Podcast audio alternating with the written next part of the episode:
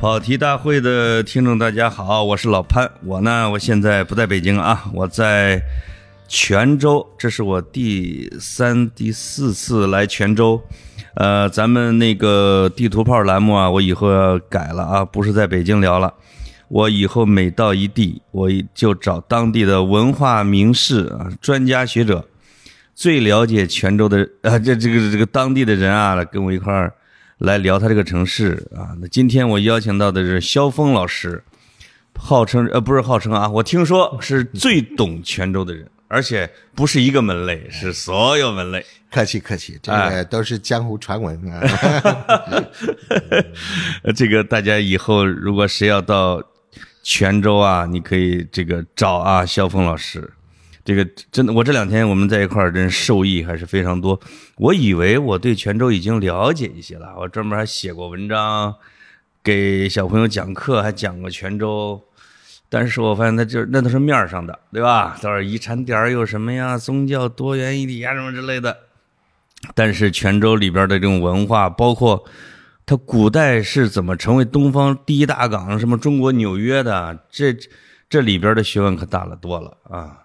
这个肖峰老师，你的这个办公室下边面对这个晋江，晋江这江来历是什么？啊，我们这一条江就是我们泉州的母亲河。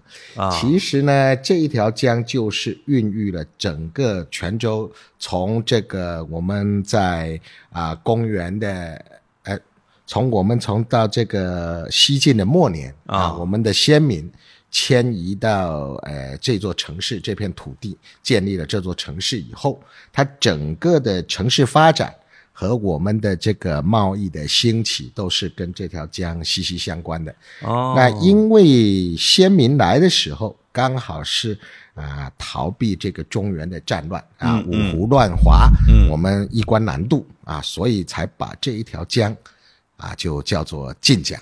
啊，当时是为了怀念他们的故国是吧？西晋啊，也不叫怀念故国嘛。那个昨天国还没亡呢，那时候啊，那个呃，确切的说吧，就像昨天有两位老师在争论。中原汉人来到我们这里，谁啊血统更加纯正？这个是我们以啊就以这个为例。哎，我们泉州人跟中国古代的这种呃判断呃是否是汉族的这个标准是比较一致的。我们更注重的是文统，而不是血统。哎，这个血统呢，其实这个所占的这个。呃，比例微微乎其微。咱们昨天下午在那个文化研讨会上啊，这个争到底闽南人啊和客家人谁是古中原正朔，对吧？对对对对。最后这个把火延伸到了我这儿啊，说我是杂交品种了，就 我一个河南人成了一个不纯的血统。那原来就是春秋上就这么讲，说呃，诸侯以夷礼则夷之。啊，那夷狄近于中国，则中国之。就是说，我们来区分，嗯，这个是不是那个汉民族的，它的最重要的第一标志是文统啊，而不是血统。我们叫晋江怀念的，它其实就是那个文统啊，没错，嗯并不一定是某一个政权。就是你你提出的是我们中国古代，我觉得在。世界历史上都是非常先进并且人文的一个理念，对对对，不搞种族歧视，不搞血统论，是吧？就是我们讲的是文化，是的，是的。这个我们看中国历史确实是这样。哎，那么泉州，我怎么在哪儿？这两天我在哪儿看到一个什么资料，说泉州最早叫洛阳呢？啊，没有，不是这个说法啊，它是一个说法啊，他是说我们泉州呢，它处于两条江的呃陆海的交汇之地。啊，那在南面的这条江，我们管它叫晋江。对，这是什么时候来的啊？是这个西晋末年来的。嗯嗯。那从哪儿来的？是从河南这个中原地带，我们南迁的啊。河洛地区。河洛地区来到这里，所以呢，把另外北面的这一条江。就叫做洛阳江啊，哦，就叫洛阳江，并不是泉州的古地名叫洛阳啊，不是不是，那我们肯定那个交代一个来的时间，交代一个来的地点，没错，那个那个让后人能够知道自己的来处。你看，两条母亲河，一个叫洛阳江，一个叫晋江，对对，这听上去这个是挺有伤感色彩的两个，包括这个桥叫洛阳桥。我我第一次来泉州的时候是这个哇，洛阳桥，你听着这个名字啊，我就亲切啊，因为我们家濮阳就是洛阳边儿上的。就有一种觉得文化的血脉在这整着，您您您家有没有家谱？啊，闽南人的家谱哈，这个基本上都保持的比较的完整。对啊，到我父亲那一辈，包括我这一代人呢，一般连取名字都是按着字辈来的啊，都按字辈来。他的对于整个的中原文化的这种啊传承，对啊是相对。比较完整的啊，你你们家这个谱牒里边啊，你上溯到了哪个朝代去了啊？那这个我们的谱牒一般的来讲，就现有的泉州人正常啊能够上溯的，最远就是到这个唐末五代十国的时代。你们家呢？那我们家也差不多，差不多。我们的先先人是给三王开闽的时候，是从河南光州固始县。那个过来的，现在叫光山是吧？啊，对对对对对，以前叫光州，现在叫光山固始固始县。哎，为什么泉州有那么多的从固始这个这个迁徙过来的？是不是跟他跟淮河呀、跟汉水呀交通便利啊？是不是有什么说法吗？呃，是这样，我们泉州的先民的他的这个。啊，分成大致上是三批，嗯，从北方这个大规模的迁徙来这里。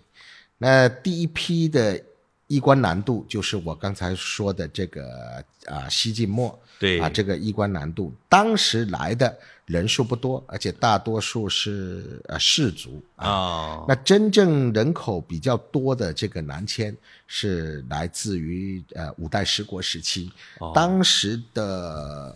啊，从固始县这个地方，嗯，啊，有王氏三兄弟带领着族人和这个他们啊附近的这一带的这些难民，嗯嗯嗯，然后呢，组成了农民起义军啊，现在叫农民起义军，对，一一路的叫地方武装啊，一路的南下啊，就逃难。啊，对。啊，所以呢，王氏是大族。啊，对，王氏在当时是大族，嗯。啊，现在我们这边的王氏，他的郡望堂号啊，就叫开闽啊，以开闽为号这，这这这个这这这个地位太高了啊，在历史上称他们这王氏三兄弟叫开闽三王。他在你们泉州有没有神位？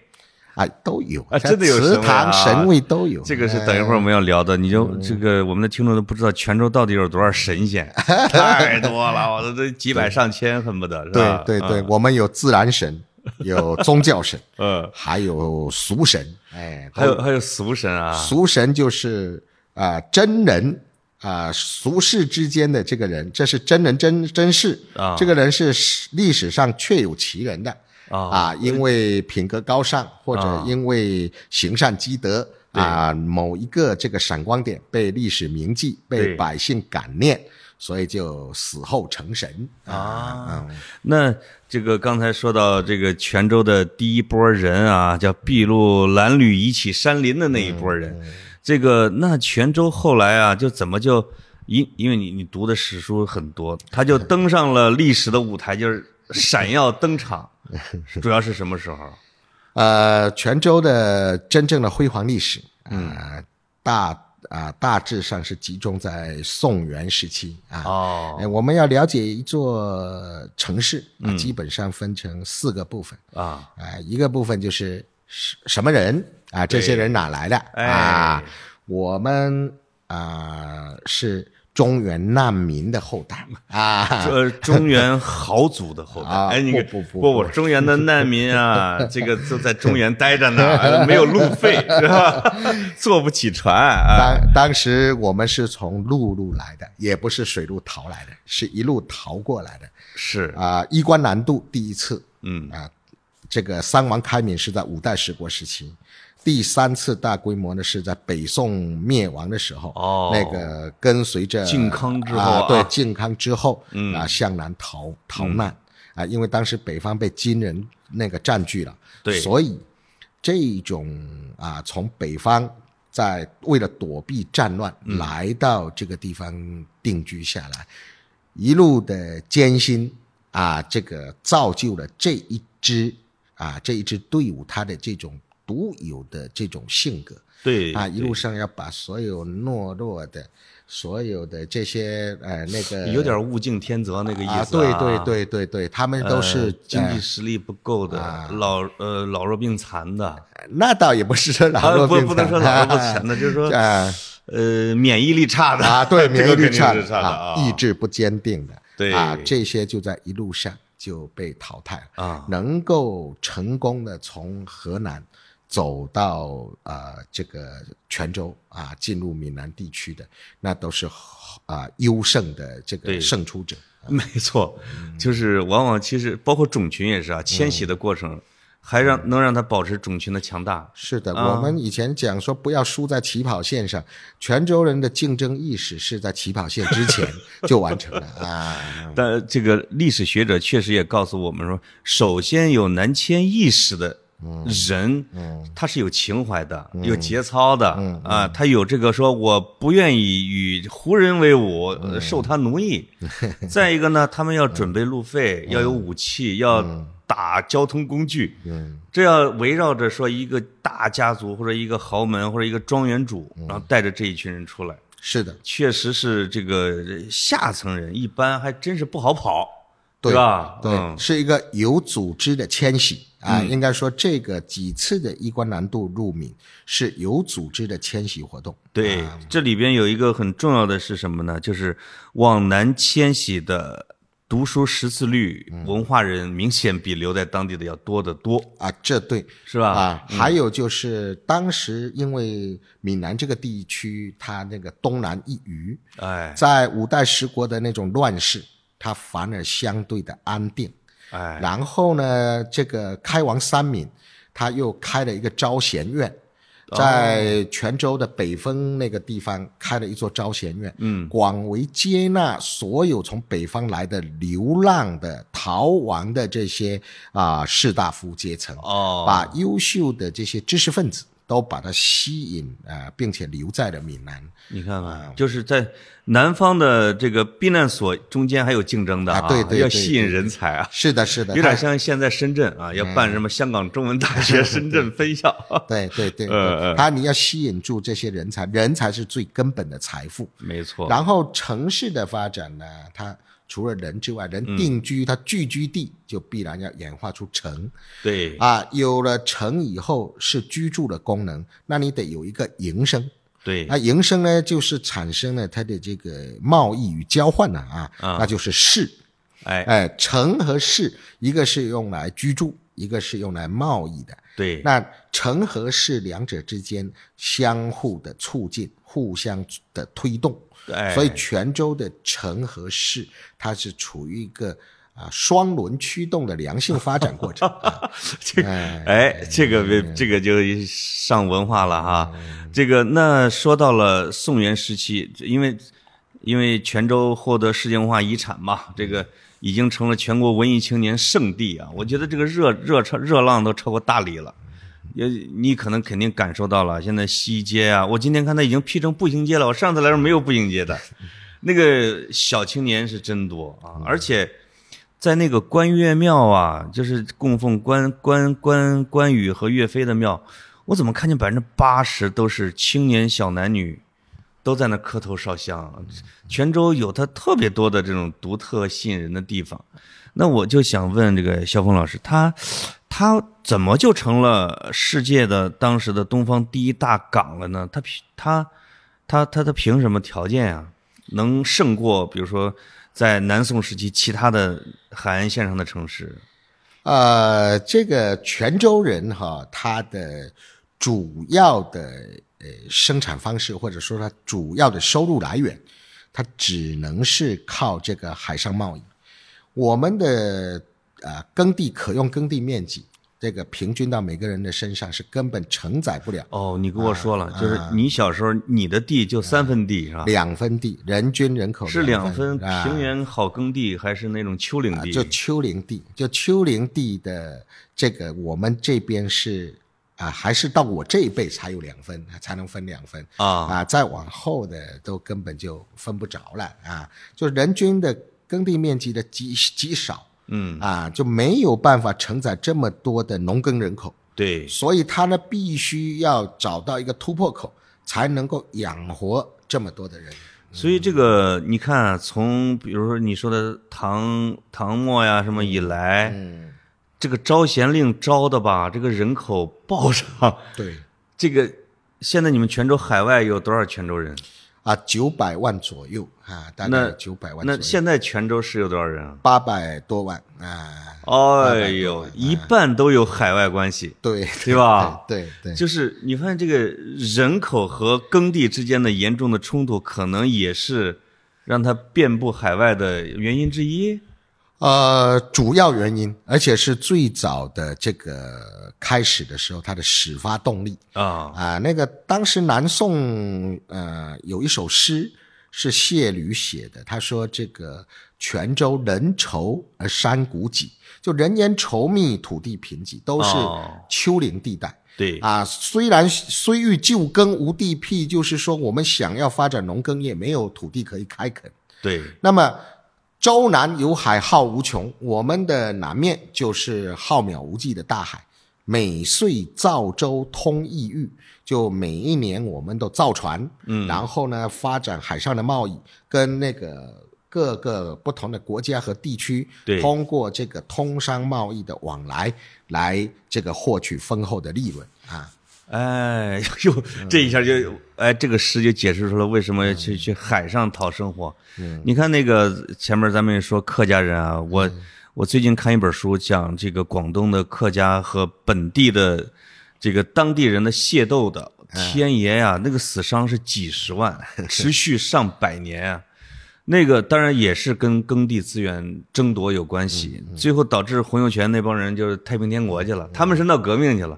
你们泉州人这个土地资源不行了，就去去去去进海里了，是吧？下海了，对，下海正经下海了。这是正儿八经的下海。嗯那个当时为什么能发展成一个东方的第一大港？哈，啊，诶，从唐朝啊、陆上的丝绸之路，它这个逐逐渐随着唐代朝廷对这个啊、河西走廊出西北五省对整个西域这个失去了控制，对，那那个慢慢的路上通道就绝了。啊啊，就走不通了。嗯，啊，特别是到了北宋，那个整个北方都给丢了啊！你在走这个所谓的这个丝绸之路、通商之路没有了，烟云十六州不就都没了吗？对啊对对，而且整个北方都没了。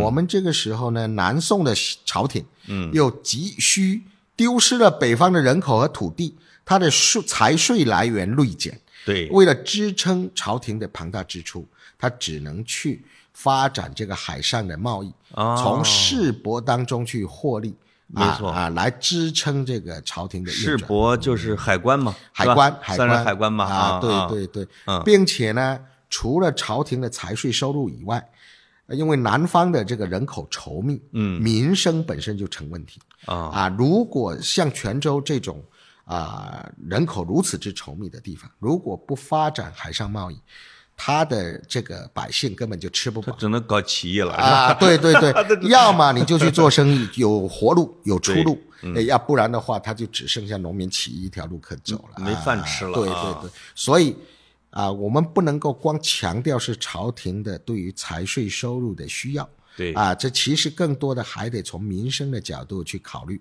因为最早的海上贸易，它是一种民间的自发行为。对啊，它并不是由政府来主导的。我们的市舶司建于北宋的一零八七年啊啊，那在此之前很长的一段时间，我们就开始民间的这个海上贸易了啊啊。我们泉州的海上贸易能追溯到唐代啊。啊，也就是说之前不交税罢了，对吧？嗯，对，嗯，不交税但，但也不能叫走私，你没人管嘛。呃，当时的海上的这个贸易哈，啊风险有几处，一处呢就是我们的这个天灾，嗯，所以我们有各种各样创造了各种各样的海神来保佑啊、那个获得心理安全感，来保佑我们出航。就是呃，咱们吃饭的时候你说过一个呃，这个你们泉州人如果是远洋啊，走国际贸易，嗯它的风险有多大？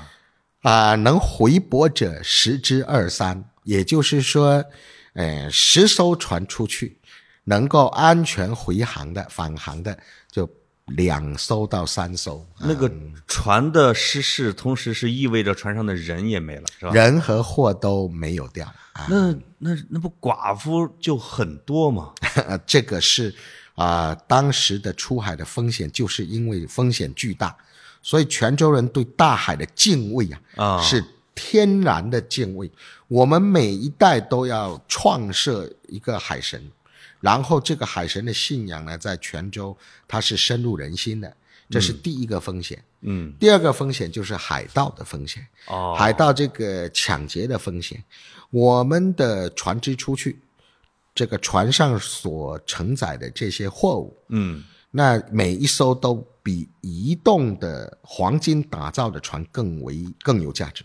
哎，我天，那个，比方说，我打个比方，你们对啊，用什运什么东西啊，出去运什么东西？啊？啊。我们讲它船上所载的这些呃大宗的交易商品啊，比如说瓷器，瓷器呢啊、高档的这种瓷器，它是用的是等重的交易法，嗯。就是我呃一百斤重的瓷器，啊，你要用一百斤重的银两啊来这个兑换啊，我这卖到是呃不是这是这是出港。这是批发价啊，这批发价，出港的批发价。天哪啊啊！如果他上岸以后，嗯。到了这个啊，我们各个国家沿线各个国家，一般卖到什么马六甲啊啊，我们经马六甲还要往这个东印度、南印度，然后再过红海，一路向欧洲，一路这个向这个北非，向北非啊向啊北非卖给那些王侯啊，就是皇室和贵族啊，他们到了那边的时候，价格就是等重的黄金拿来交换。哦，那黄金跟白银的比是多少啊？呃，黄金跟白银的比大概是十倍左右啊，就十倍左右的价。现在我想想，我们来拿人命来换换算一下钱，大概可能三分之一的人能回来，啊，对，拿来百分之一千的利润，呃，这个就符合马克思的那个理论。如果有十倍什么或者十倍、一百倍的利润，人们会愿意这个什么？啊铤而走险啊，一切法律，我觉得包括生命，他说的啊，对，那个、一个是天灾的风险，一个是海盗的风险啊。所以呢，当时的我们要大力的发展造船的技术、航海的技术，嗯。还有就是那个自卫武装。哦。啊，因此我个人觉得全称当时应该叫做海上武装自由贸易集团。啊 啊啊！呃以前还没有走私这个概念那，叫对。啊这个自由贸易，但是它要它还要有有武装啊能够自卫啊，不然的话就被半途就被海盗给给给那个劫了。在欧洲的大航海时代以前，就是呃，中国的出去的商人应该是武装实力最强的吧？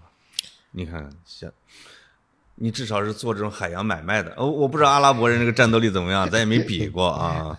至少好像，呃，不，我对我想起来刚才问题没问啊，就是泉州的商人出海，经常被哪儿的海盗抢，对吧？啊这这这个是国内海盗还是国际海盗啊？被抢的嗯我们都不知道了，因为没有回来了，我们出去了啊。但但是我们在岸上啊，都是要勤练武艺。啊闽南地区叫全南处处少林风。啊，这个南少林的文化也是泉州一个啊、非常有代表性的特色文化。冷兵器时代，人人习武健身啊，就是这个原因。那跟我们北方啊，我们北方也是人人习武，我们主要是怕人抢，就是和起义啊。嗯嗯，所以我小时候看那个电影叫《南北少林》，哎，对，这个南北少林看来这个这个北少林是我们河南那边啊，南少林还就是你们这儿了啊。啊，对，刚才说的是这种行商啊，就是我出海来的。嗯，那么有外来的外国的商人到泉州做生意吗？因为你要是做个大港，你肯定不能是只是自己给自己做贸易啊。呃，在大航海时代之前呢，啊，主要是阿拉伯的商人纵横海上，他们外来的这些商博有七成以上，哎。他们带来的是香料啊。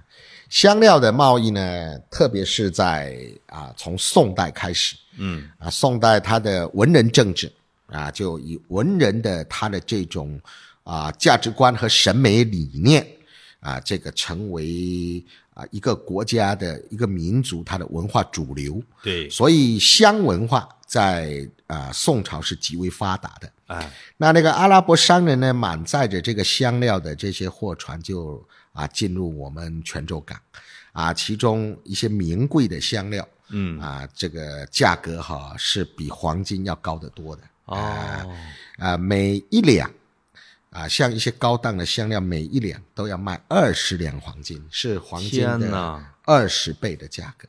哦啊，而在这个两宋时期，啊，焚香啊，或者说这个香文化，对。是啊渗透到啊生活的各个阶层、各个方面的。哦。啊，我们今天说，哎，潘老师你来了，嗯。呃，喝茶，对。那就是茶文化。对，那么在北宋，潘老师来了是点香 啊点香点香，上一茶啊，对，每天的早上起来，嗯。化妆那个要有香啊，哦。要有香，那个起床了香点一下。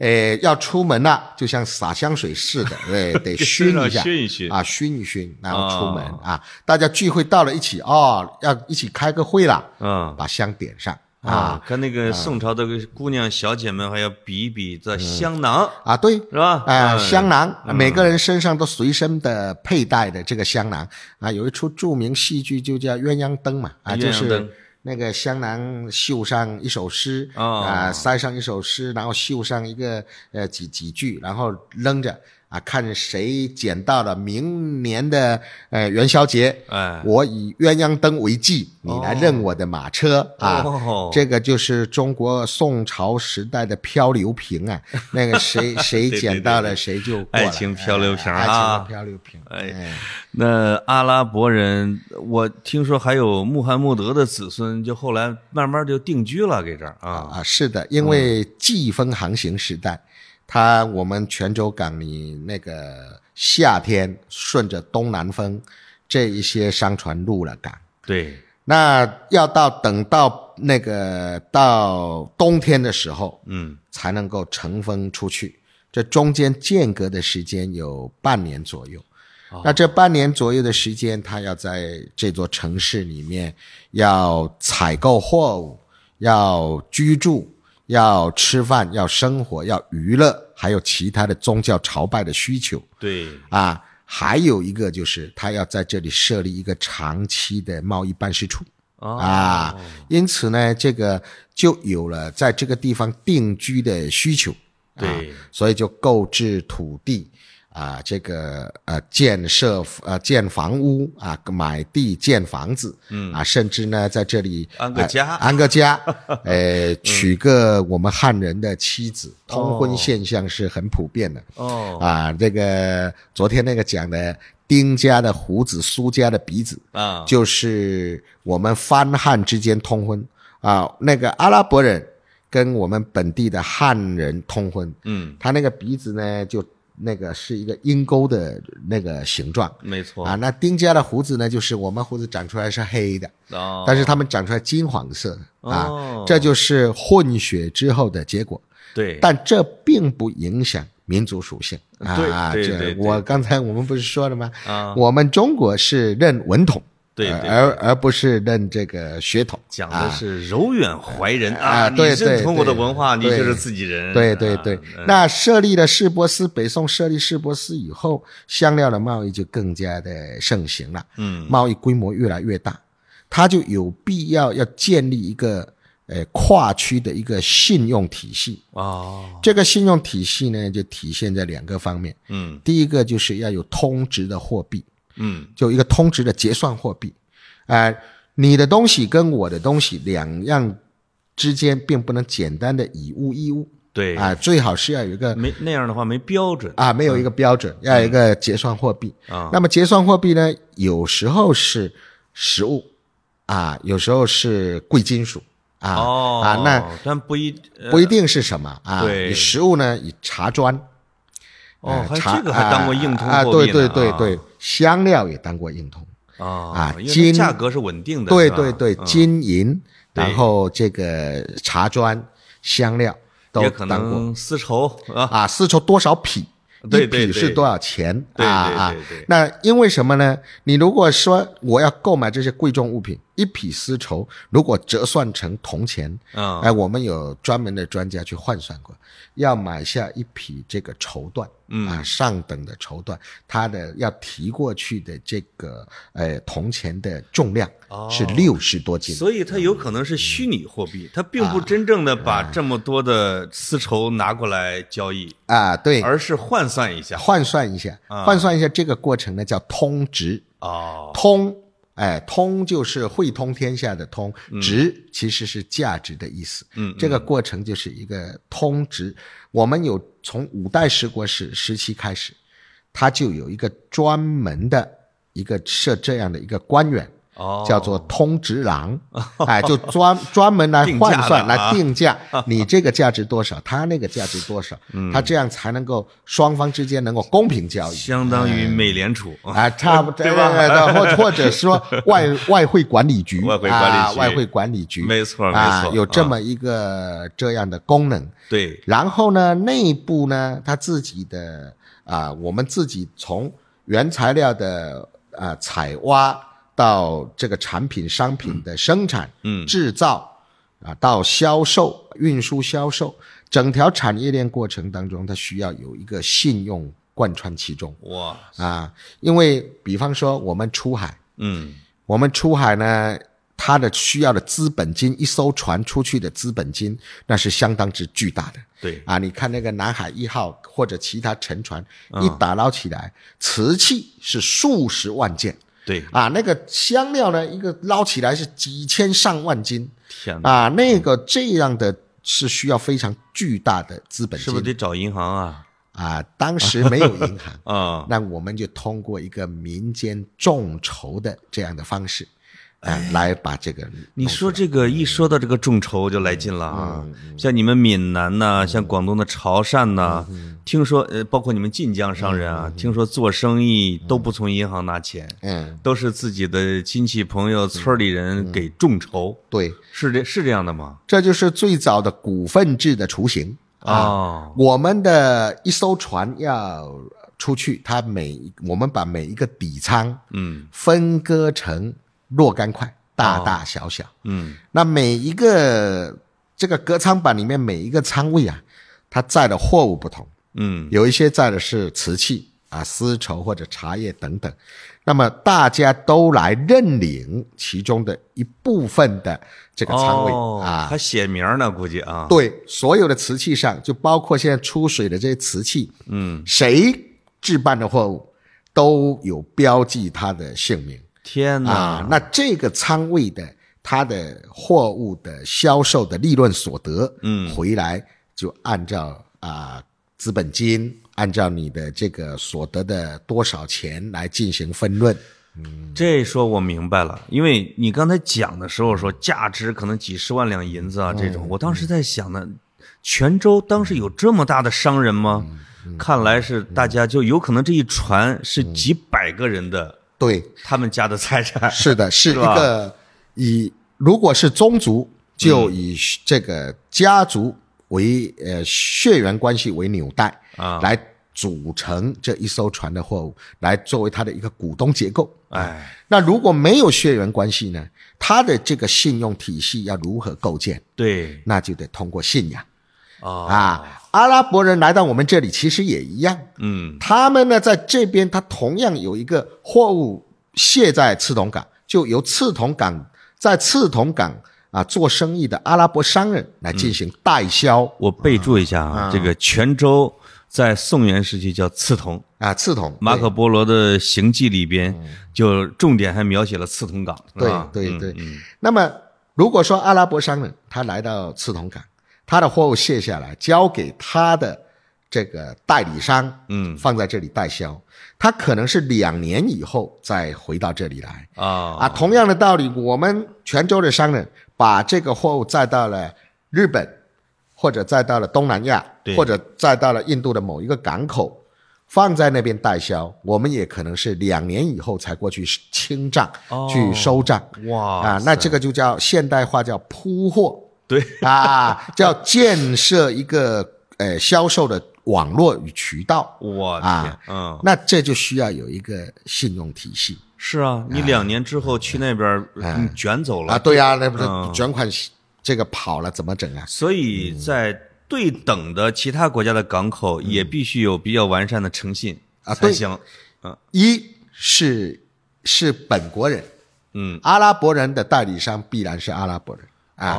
我们的代理商是我们中国人。那有可能你你刚才你说的卸到日本港的，就是中国人给那边啊，对对对，总经销。对对对，经销商是我们的啊，懂了。后来才慢慢的发展到，而且这个经销商有可能得是你们认识的人，是吧？他老老婆孩子在哪儿都知道，信用体系就这么建起来的嘛。潘老师，你看你从村子里出来，身上没带钱，店村门口小店拿一包烟，你就吼一声，明天给你，他不会找你要，是吧？这我去你们村，那肯定这个不行的 啊。他变成是信用体系要跨区的时候，一开始是通过宗亲，嗯，就认识的人，对，再后来呢，就本族的人。对，再后来就开始跨区、跨民族、跨种族了。哎，那这个时候怎么办？他就要有一个统一的信仰体系，没错，来来作为商业诚信的一个保障。这个肖峰老师刚才说的这一段啊，这个很重要，因为很少有人谈啊，就是泉州在古代是怎么做买卖的这件事儿。嗯，那这里面还有重要的信息是。因为他一直在强调这个信仰体系来保证整个呃贸易畅通，对商业信用，这也是完美解释了一件事儿，就是为什么在泉州二十二个世界文化遗产点啊里边，一小半儿恨不得一半儿是宗教遗迹，是吧？大家说跟这个贸易有什么关系？你不能往里边塞嘛，对不对？那很多人只看到说，哎，是定居的这些外国人的宗教信仰需求。对啊，但其实它更你深层次去看，它还有一个商业信用的保障。没错，那这里边我们就可以聊到了泉州的信仰体系了。这个体系太庞大了啊！刚才你已经说了，这个包括这个有呃存在的神、幻想的神，还有那叫我也不知道叫什么神，给我们介绍介绍介绍您的神吧。就是呃，有有五百个吗？有五百种吗？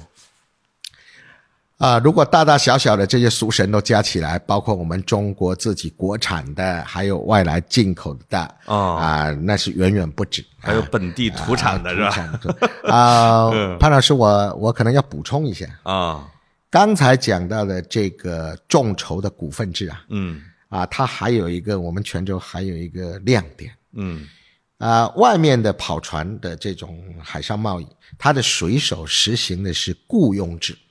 哦。啊，就船主啊或者船长，嗯，他雇佣这些水手船员去跑船，给工资，哎，但泉州是很独特的，它是除了我刚才讲的，他把货物的这个仓位，嗯，去进行股份的众筹以外，对，他还割出部分仓位，哦，来给这个船上的船员与水手叫内部股份啊，哎，以此来。替代本应支付给水手船员的薪水，他不用给钱，风险共担啊！对，这叫以仓代薪，用仓位的经营权来替代本应给船员、给水手的薪资啊！他一旦这个货物卖了，要比他的工资多很多倍，要高得多啊！但是在整个远洋航行的过程当中，这种方法可以有效的。大大提高船员的忠诚度，哎，他的这个凝聚力，哎。这个相当于创业公司给的期权和原始股。啊，对，啊，哎，咱们在公海上碰上海盗了，哎。这如果是雇佣的船员，他只要你不杀溜他就跳海啊，对对，跳海逃生了。啊。哦。那现在不行，嗯，他给的是仓位的经营权，对，货物还是这个水手这个船员他置办的啊，他置办的，我给的只是仓位不收你的钱哦。啊，那经你自主经营。不收租金啊，啊不收租金，但是你的这个贵的呃，仓位是最高的成本哦。商品其实不是最高成本，哎，我们叫人离相见，物离相贵。啊哦，那个人离开了自己的故土，嗯，他将漂泊无依人就见啊，人就贱，嗯，那个如果是物产，他一离开原来的故乡，嗯哎呦，物以稀为贵，一离开产地了啊，这个进口的就要标上两个字“进口”，那价格就不一样了，就往上，翻可能十倍、几十倍的啊，啊。那以仓代薪这种方式啊，是一个非常在宋元时代，嗯，那我们在当时那么早的时候，我们就有这么先进的商业理念，有可能是世界独一份的商业发明，是吧？读不独不独一份，现在不敢说，但是可以讲，但是很非常的先进啊很聪明啊，已经有很多我们现代商业的理念在里面。啊，这个当时的这种商业贸易啊，我发现了，呃呃，当然也也塑造了信仰，也塑造了泉州人世世代代的性格，包括到今天的性格，是吧？对，嗯。我我经常说海上丝绸之路，嗯，它不能够把它简单的就看成是一条呃商贸的通道，嗯，交通的这种通道，不是的，嗯，它海上丝绸之路承载的啊，它所映射出来的，还有我们这个刺桐港的诶这一方水土这一方人对，他们的价值理念，他的人文性格啊把他的生活方式，都在这个海丝文化的范畴当中。没错啊，啊那个这个宗教文化就是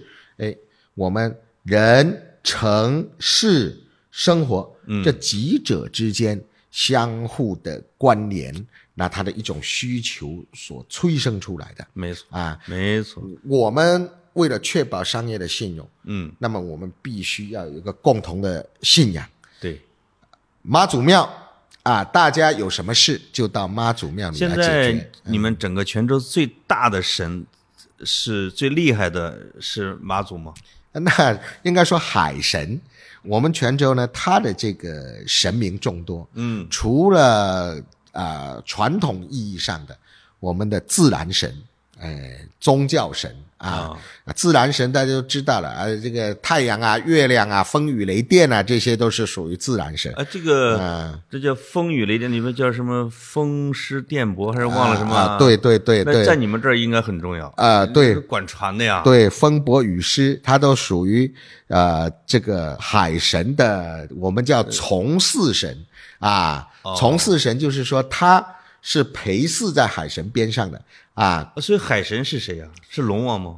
啊。龙王 他呢这他他的具体的偶像是谁呀、啊，具体的偶像龙王是妈祖二十四司啊？的下属的一个办事机构啊。四海龙王是级别挺低呀、啊，也不低。他就是说，妈祖呢，后来他的这个信仰慢慢演化成全能神，啊，就从海神慢慢就管着我们的生活的方方面面、哦。啊，我们的呃民政啊、土地啊、生育啊、科举啊、公民啊、健康啊，这些都通通归他管、啊，都归他管啊。啊啊。这个泉州人的这种俗神的创设，就是非常鲜明的这个人去赋予神嗯。各种各样的职司与功能。我听说妈祖是起源于泉州吗？啊，在梅州，在在梅州莆田啊，莆田的梅州。啊，呃，莆田的就是梅州，不靠海呀、啊，靠海，梅州湾就哦正靠海啊，正不是靠海，哎，不是梅县那个啊，不是梅州啊，三点水一个眉毛的眉啊那个梅梅州啊啊梅州。啊。但是呢，这个我们啊没妈祖被册封为啊天后啊，哦这个祭祀规格最高的是我们泉州的天后宫，对吧？啊，它是整个东南沿海地区是是是是规格最高，规格最高。因为当时的呃施琅将军，他来呃奏请朝廷啊，册封他为啊天后啊啊。那其实呢，妈祖呢在元朝的时候，嗯，他就作为海神，享受朝廷春秋。两祭，嗯啊，春秋的两次祭典啊，都在我们啊泉州的这个天后宫天后宫啊来举行。那台湾的信仰好像从泉州过去的也很多啊。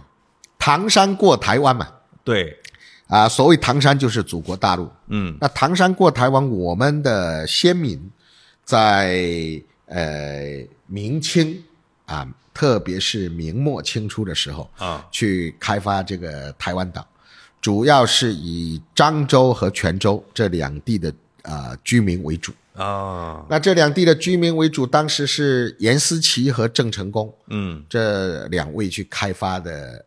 呃，严思齐他们去呃跟郑芝龙啊，郑成功是后来。这个上岛赶走了荷兰侵略者。对。那么严思齐和郑芝龙开发台湾岛的时候，他们有一个出台了一个那个呃叫用现在话讲叫做移民的 奖励政策。哦。呃，移民的奖励政策就是说，你号召漳泉两地的百姓去呃开发台湾岛。哎。每一丁如果去了一个。嗯，我们补贴十两银子的安家费。啊。啊，那个组团，嗯，能够组团去的，呃，三户人家啊，比如说咱们有三丁啊，三个男的一起去台湾去垦荒啊，每每一个那个三人小组，嗯，配发免费的配发一头耕牛，哎，团购啊，这个，对对你只要你的规模大了，对对对，给你的优惠就多，是是是，你我一个人去。给十两银，对。如果我再招俩，那个我们仨一起去，他还奖励一头耕牛。这个就是泉州方面的拼多多啊！对对对对，对吧？对，也可以这么说。啊，当时的呃明清两代对台湾的这个开发，都是张泉两地的先民过去的，是吧？过去的同时，就把我们的生活习惯、嗯，信仰啊、信仰啊这些民俗，通通都带过去了。哎，啊，他们呃，应该这么讲，当年的先民们过去的时候，呃，因为当时呃明朝万历地大地震之后啊，嗯，啊，家园重建家园是难度极大的。没错。啊，而且呢，明代呢又实行了这个海禁政策，啊，你的整条的海贸呢是堵塞不通的，没错，嗯，那我们出不去，外面的这个海商他也进不来，也不愿意进，所以你们的人只好留洋了啊，船出不去，人出去啊，嗯，啊，开发台湾，呃，唐山过台湾是非常之呃艰难的，呃。他们是划着小船过去的啊，当时都是木质船，跨越这个台湾海峡有一条很深的海沟，八十多公里，海里海里海里海里。当时的有一条呃很深的海沟，嗯，要过那条海沟啊，风险还是比较巨大的哦。那到了清代，嗯，更多的就是下南洋，嗯。啊，去做这个猪仔工。对对对，所以我常说华侨史是苦难史，没错，是血泪史，是。啊，谁那个有肯放着好日子不过，哎，漂洋过海，背井离乡到外面讨生活呢？没错啊，不要看见这个泉州华侨今天吃肉，也要看到古代他们受饿，是是很艰难，真是活不下去了才走的，肯定当时穷是吧？这个从泉州生发的话题啊，实在是太多了。我发现这个，刚才这天这这个信仰只说了一个天后啊妈祖。这个我我我这几天在老城区转的时候去了文庙，结果这个文庙周一还不开门啊。是东南沿海七省第一文庙，这个说法怎么讲？你这么自信吗？啊，作为一个地市级城市啊，说文叫叫什么？呃，沿沿海七省文庙之冠，啊，这个文庙之冠哈，首先是从它的保留的建筑形制啊开始讲起。它的文庙的这个建筑啊，我们叫重檐五殿顶。哦啊，潘老师，你可能没注意，我没进去啊，它这个闭馆呢。泉州的府文庙，它的大成殿呢，啊，它使用的是那个中国古代建筑的最高规格，叫重檐的五殿顶。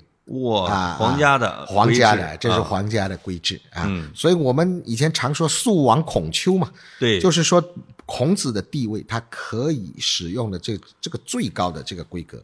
啊，没人再再能够超越了。啊！再接下去什么重檐歇山啊，什么都还得再排啊下一个那个档次上去。嗯，所以首先讲的是建筑的规制，嗯，第二是它整体的这个规模。啊，在原来啊没有。被侵占和毁坏的时候，嗯，它的整整个的规制是比较齐全的。哎，啊，这个左庙右学既是文庙的所在地，嗯，又是府学的所在地。哎，啊，它呢，文庙是祭祀啊，讲学啊，这个藏书啊等等的各项的这个功能都是很齐全的啊，并且呢，它不光有大成殿啊、明伦堂。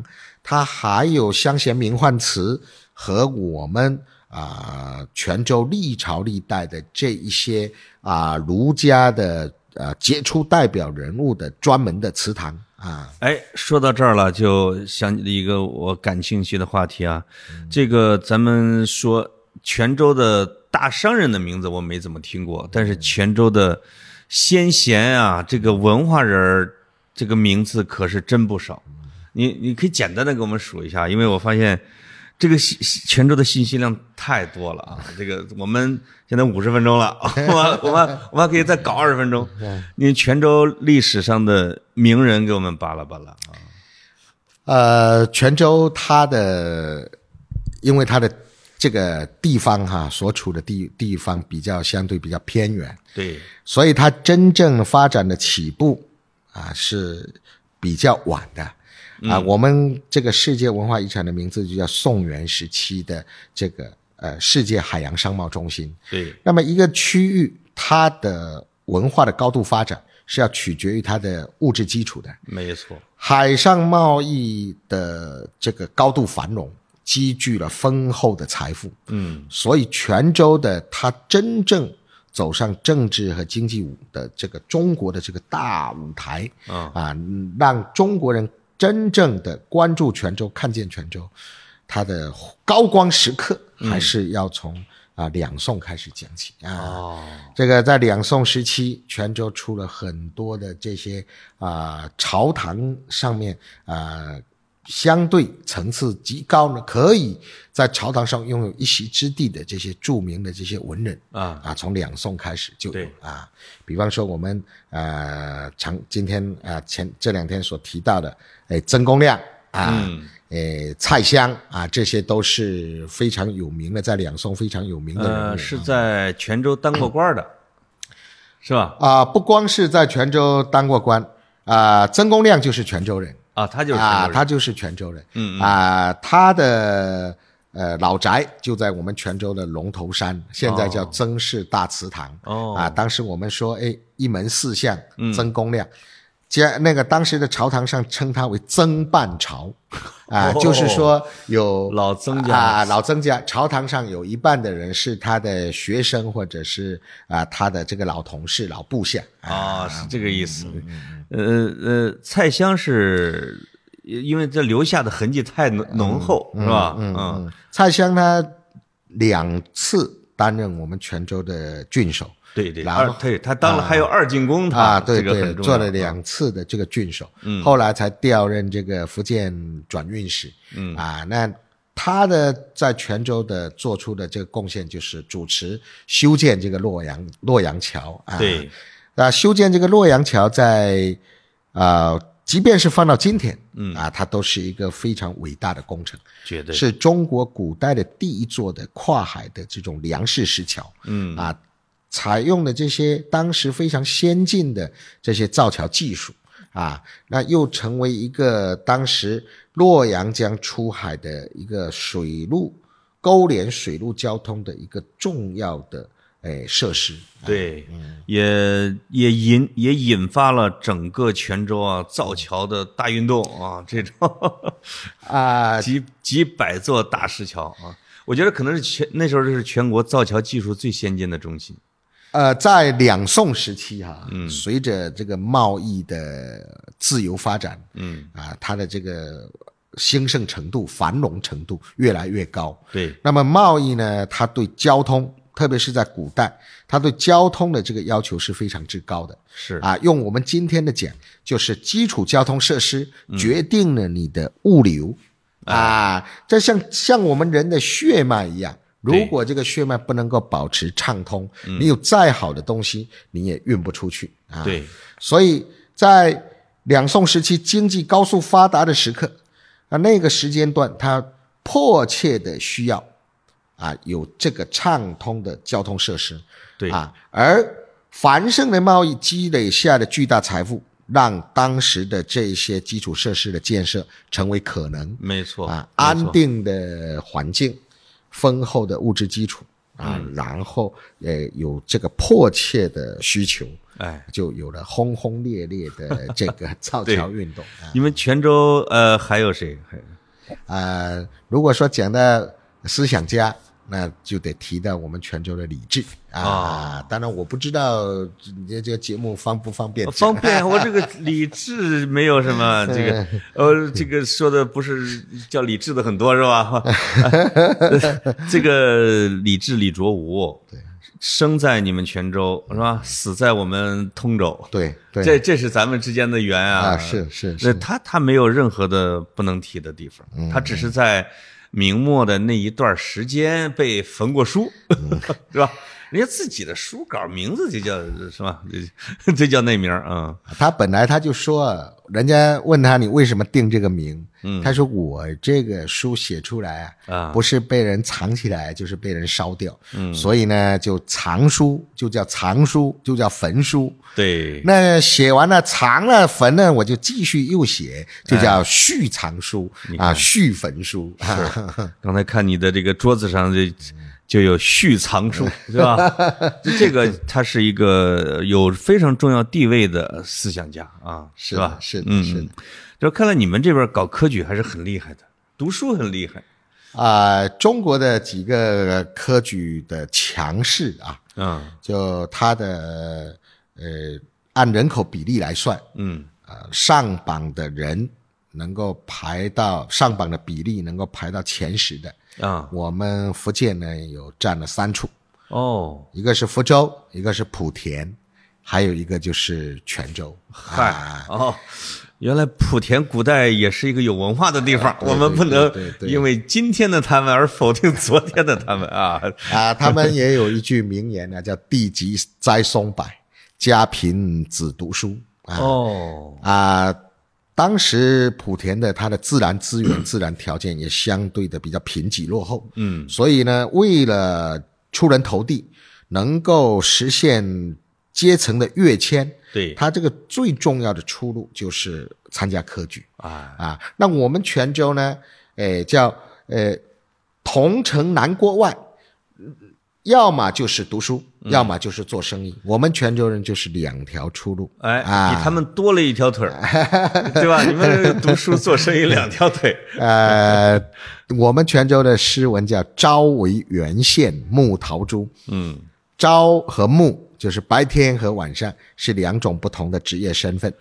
元县是孔庙使者，哦是夫子的孔夫子的学生、啊，叫元县，我们也称他元子。嗯，说白天呢，我们可以是读书人的身份，对朝为元县。嗯，到了晚上呢，陶朱公是范蠡、哦啊，是一个生意做生意的祖师爷。原来你们是也是夜市的创始人，啊晚上，哎，很多生意有可能是真是在晚上啊。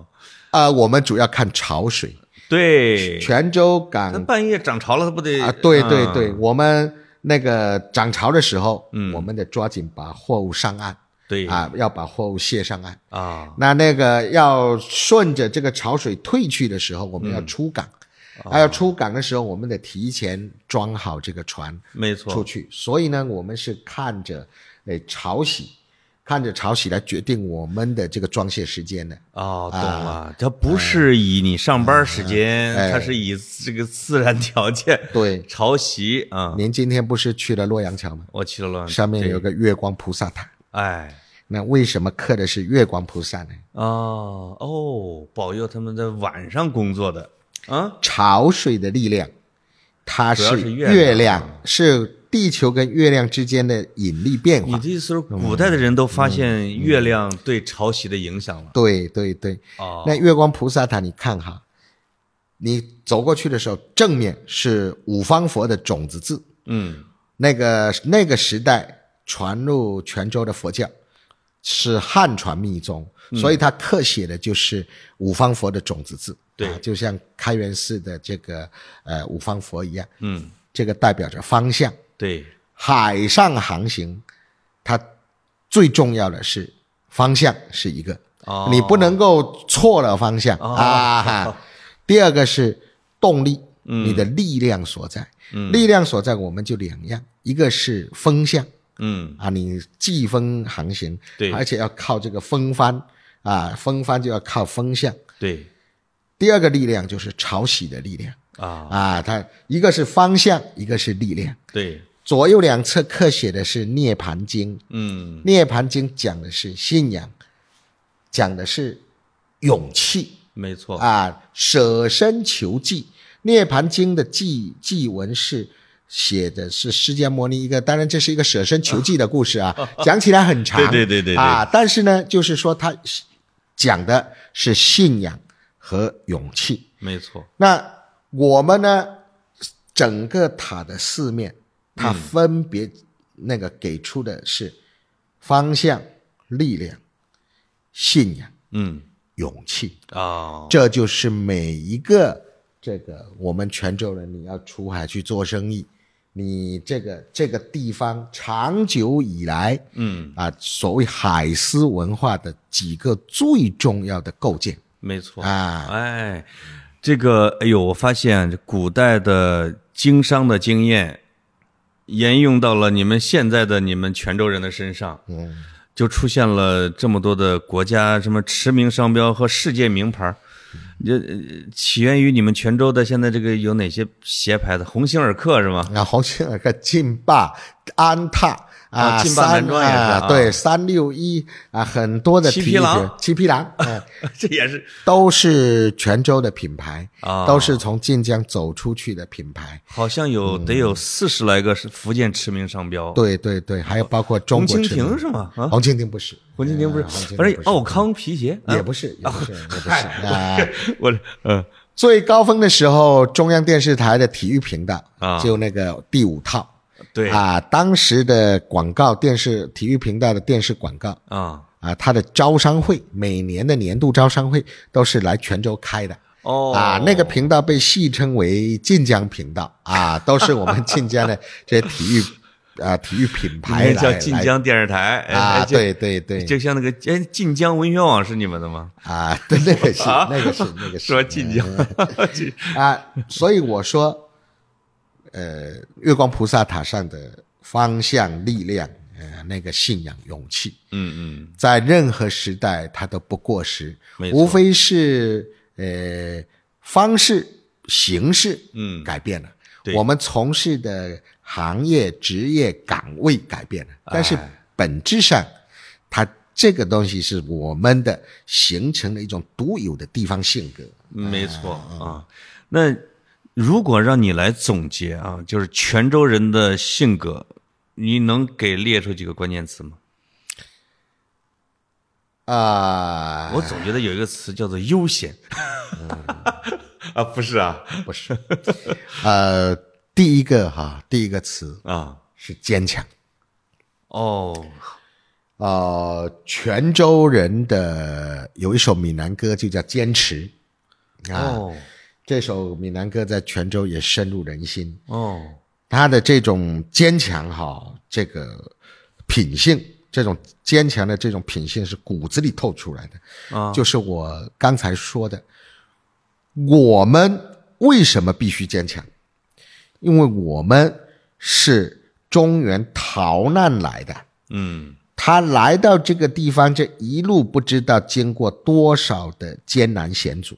对，如果不是足够的坚强，他根本不可能走到这里。嗯，而这个啊历程，这个艰难的迁徙历程，它已经变成一种基因，刻写在啊一种文化基因，刻写在我们泉州人的血脉当中。你们也是经历了长征的人，啊，对，对吧？啊，经历了长征的人，啊、而且呃那个每一次大迁徙啊，他这个啊西晋末那那个五代十国，一直到这个呃北宋换南宋啊，是。两宋之交，我们几次都是跟随着诶整个民族被外敌入侵。啊，连年战乱、民不聊生的时候迁徙的，他不是在和平时代迁徙的，哎，所以难度可想而知。没错，坚强是第一个关键词，哎，啊，第二个词就是果敢。哦，那个爱拼才会赢，对，这个爱拼的爱爱拼呢，这两个字。用闽南语发音其实是两个字，爱拼，爱拼加诶呀，爱拼，爱拼啊，爱拼。第一个爱字是诶我们爱情的爱，对，这个更多的是强调主观，说我爱去拼搏，对，哎，是我爱拼搏，对，因为拼搏。它会有出路，嗯啊，能够实现那个物质的丰收，能够实现这个阶层的跃迁啊，怎么啊那个物质的积累啊，能够实现各种各样的理想。对，这个是爱，是强调主观的。还有一个字呢，也念爱，在闽南话里面是要不要的要，需要的要。哦，需要的要的也是爱的意思啊，有一个发音也念成爱。哦。啊。你要去问这个台湾同胞，嗯，他就会把这个需要的要念成爱。哦，要拼才会赢，就是说我不一定是主动的，对吧？就是你有可能是被动的。对，但是他是需要你拼，哎哎，不管你愿不愿意，你都得走上这样的道路。对，哎，泉州这个地方哈，呃，他连懒汉二流子都没有啊，真的啊，他二流子都没有。你问每一个泉州人哈，嗯，几乎在他的整个印象当中，你问他说，哎，你见过你小时候到长大，你见过几个二流子？几乎没有。这这个勤劳。啊，勤劳，它是一个要拼才能赢的地方。嗯，爱拼才会赢，要拼才能赢。那如果他是个二流子，他就会真真的会被淘汰，淘汰掉，没有饭吃。我们是一个耕地面积极少、人口的密度极高。嗯啊，它的能够所能够提供的这个土地上，它的农耕。那这个是承载不了这么多人口的，嗯，勤奋才能确保你能够生存下来。再懒的二流子，你你给他撵到船上当水手去，嗯，他也不得不勤奋。是的，是的，这个不勤奋就没命了，就没命了啊！那是性命攸关的事情，没错。所以不存在这个，你也不会问你想不想拼，爱不爱拼。嗯，你生在这方水土上，哎，你。拼搏奋斗就是你的天职，就是命运啊！这是命运啊啊！这是我们的使命啊！生下来就是这样的人生就已经被决定。坚强、果敢、勤奋、勤奋、勤奋。嗯，那至于说悠闲哈，这种慢生活的这种节奏哈，泉州现在是真的是一种很富足、悠闲的一种状态，现在。会不会让你们的勤奋这个优点慢慢的就消磨了呢？啊，沈腰攀鬓消磨啊！泉州人的他的忙时和闲时啊，嗯，他是两种不一样的状态。他的这种悠闲的这种生活的，你你所感知到的这种气息啊，啊，就是两宋时期那个文人士大夫身上那个传承下来的气质啊。你看那个文两宋时期，把这个，诶，点茶、焚香，呃，挂画，嗯。啊，这个点茶、焚香、挂画，还有一个叫什么来着？呃，是四大爱好是吧？啊，叫生活四闲事嘛，插花嘛，插花。嘛，点茶嘛，焚香嘛，挂画嘛，啊。叫生活四闲事。哎，哎，那个所有的文人士大夫都在这个所谓的生活美学上，对。消磨了大半生的时光。啊，另外还有一种可能，就是上了岸的船家和船夫和水手和船长，没有谁是特别勤奋的，这是国际惯例，对对吧？他在上面，他在海上漂了两年了，啊他有半年是在岸上的时候，他可以终日消磨，是的，这是这是他的正义的。啊，这这个是国际惯例，啊。对。而且我们从科学的角度上来讲，一张一弛，文武之道。啊，他这个 在海上，那等于就是脑袋别在裤腰带上讨生活，对。啊，上了岸了，他这个时候他可以去呃享受人生了，啊没错啊，所以他更多的是用用一种比较慵懒、闲适的这种哎状态在面对生活啊，所以他就讲求起 讲究起来哈，男人一讲究起来就没女人什么事了啊。没错，泉州的这种两宋时期的文人雅士啊，或者叫贤士，他也就啊有很好的这种保留与传承。哎，你看啊看，，比如说这个焚香，你看、这种焚香，呃，人谁来了？我看我看你这个桌上啊，香香茶书，哇，这个都齐了 啊！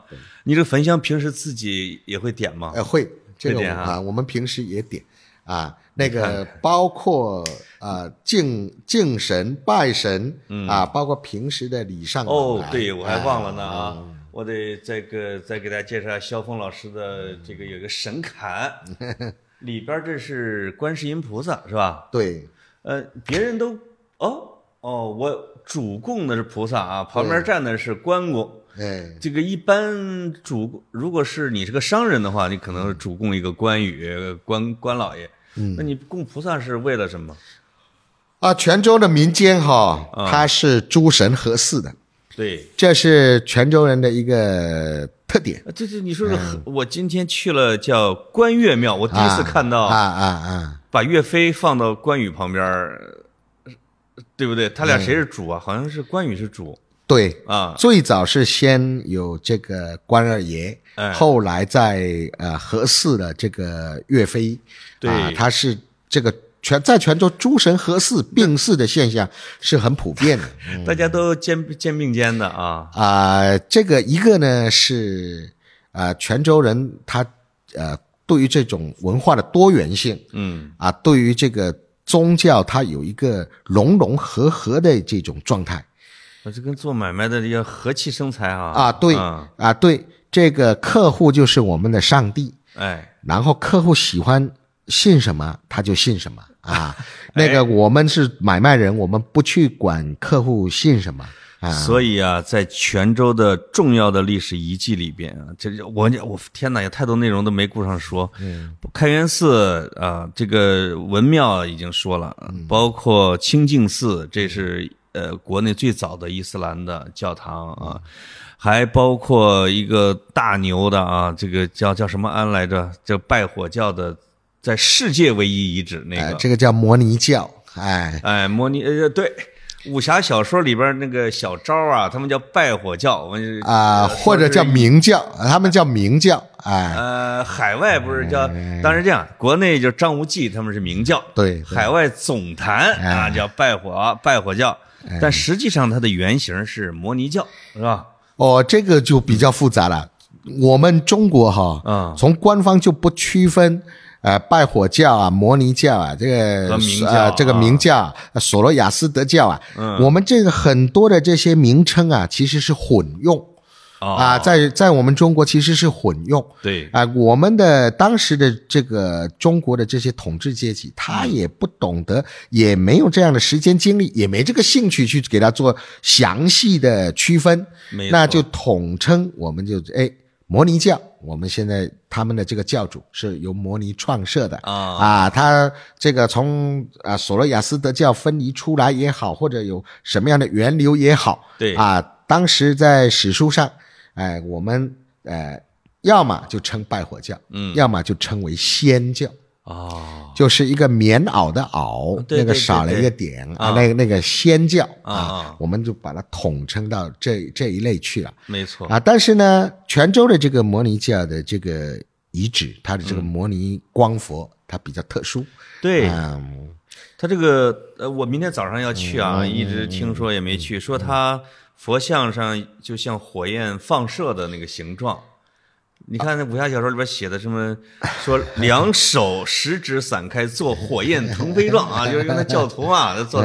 金庸，呃因为我看这呃新闻上写的，他也来过泉州，专门去拜了那个，去看了那个地方啊，是的，是吧？嗯，呃，摩尼光佛的背部呢是十八道光。十八道光啊，啊，这个十八道光呢，这个是有吸收了佛教的一些一部分教义，嗯，呃，叫十八圆镜。哦，那摩尼光佛呢，他是道貌佛身，啊，也就是讲他这个夫坐结跏夫坐的姿势，嗯，那是佛教的这个姿势。对。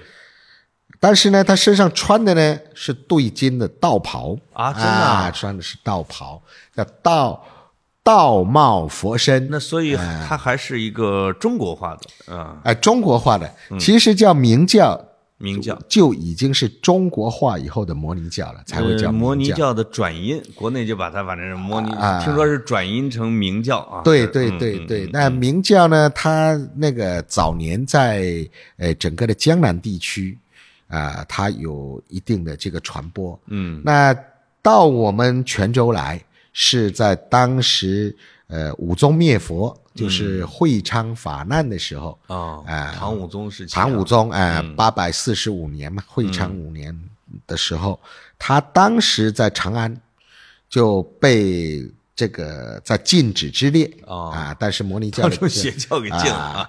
摩尼教的这个教徒奋起反抗，嗯。啊，被有一批就被杀了、殉难了。哎，啊当时的呼噜法师嗯，就一路的向南逃，哦，啊，一路向南逃。呼噜法师是吉祥法师的意思，嗯。也也不是名字啊，它是一种神职称呼哎。啊。当时就呼噜法师一路的往南嗯，啊，最后从福州啊、福清，然后最后进入我们泉州啊。再不行就只能坐船走了啊，当时记录是死后是葬在我们清源山啊哦，只是后来历史淹没无存。那就是在唐朝的时候，你们这个已经属于边境地带了啊对朝廷不怎么管了。啊，鞭长莫及啦。对对，鞭长莫及。当时写一首诗，写着“傍海皆荒芜”。啊，荒芜这个词就是指非常非常偏远的地区了。啊，但是现在的泉州已经是天下富庶之地。那么现在这个时间啊，已经接近八十分钟了，真的是意犹未尽。这个等我这样，只能下一次来泉州的时候，我再邀请肖峰老师啊，我们再再聊。我发现不重样能聊十期的，完全没问题。呃，泉州的它的这个文化的面向众多，嗯，我们可以从呃闽南古建筑的角度，哎，从这个多元文化的角度，从这个世界宗教的博物馆的角度，哎，从非物质文化遗产的角度，天哪！啊，从海丝的角度，嗯。啊，从民俗文化的角度等等，对，来对泉州的文化做不同角度、不同方向的解读。你看看，但是呢，我个人呢、认为说，我们泉州它最有魅力的地方嗯啊、当然固态的大家能看到的这二十二处世界文化遗产点，嗯，这个是在啊、地面上大家能看得见的。对，但更珍贵的，比这些固态的东西更为珍贵、更为宝贵的，是我们的这一种独特的生活方式啊啊，是文化在生活当中这种鲜活的，它的每天的。呃，贯穿于我们衣食住行当中的嗯。这种鲜活的这种啊文化的生命力，没错，啊，活泼泼的，它的这个文嗯化是在我们热腾腾的生活当中。呃，烟叫烟熏火燎的小巷子里边啊，这个对，漫步着那种这个有信仰的人啊，真的挺好的。神明的香火，嗯，和热气腾腾的烟火相互交织。这个像什么鹿港小镇里面什么漫步在文明中的人们啊，对，是吧？鹿港小镇。有有有小杂货店，有这个有卖香火的小杂货店。你看他那里边说的多么的非常的亲切，哎啊，非常的亲切。嗯，我们呃，我曾经有给我们一个公园写过那个啊一篇那个策划案哦，啊，这话这个策划案就叫乡愁。嗯，呃，乡愁我们的载体，我给他呃弄了呃。几面的景墙。哦，所以我们泉州的土渣墙、砖渣墙、石头墙、砖墙、出砖入石墙，还有什么豪壳墙等等等等。对，你的不管你是在哪里出生，在哪里成长，只要你看到是闽南人，你看到这十面景墙，嗯，你就会，这就是家的印记，你一定是从某一面墙里面。走出来的，哎啊，那个我们的天职啊是还乡，对，生活是点燃我们思想的。妈呀，这个看到这些墙，你想起了归家的信号，对吧？对对对对对。哎呦，谢谢肖峰老师，这个今天晚上这又吃饭又聊天又录节目的，可是霸占了你的晚上的时间。没有，不客气，不客气。代表我们跑题大会非常感谢啊。你什么时候去北京玩的时候，你一定要这个跟我讲啊，到时候请你吃饭啊。那你还得帮我做向导，那那没问题啊。这个虽然我的对北京知识不行，我回去就补去，我也给你当好向导。嗯，哎，好，那么就再见。好，好，拜拜。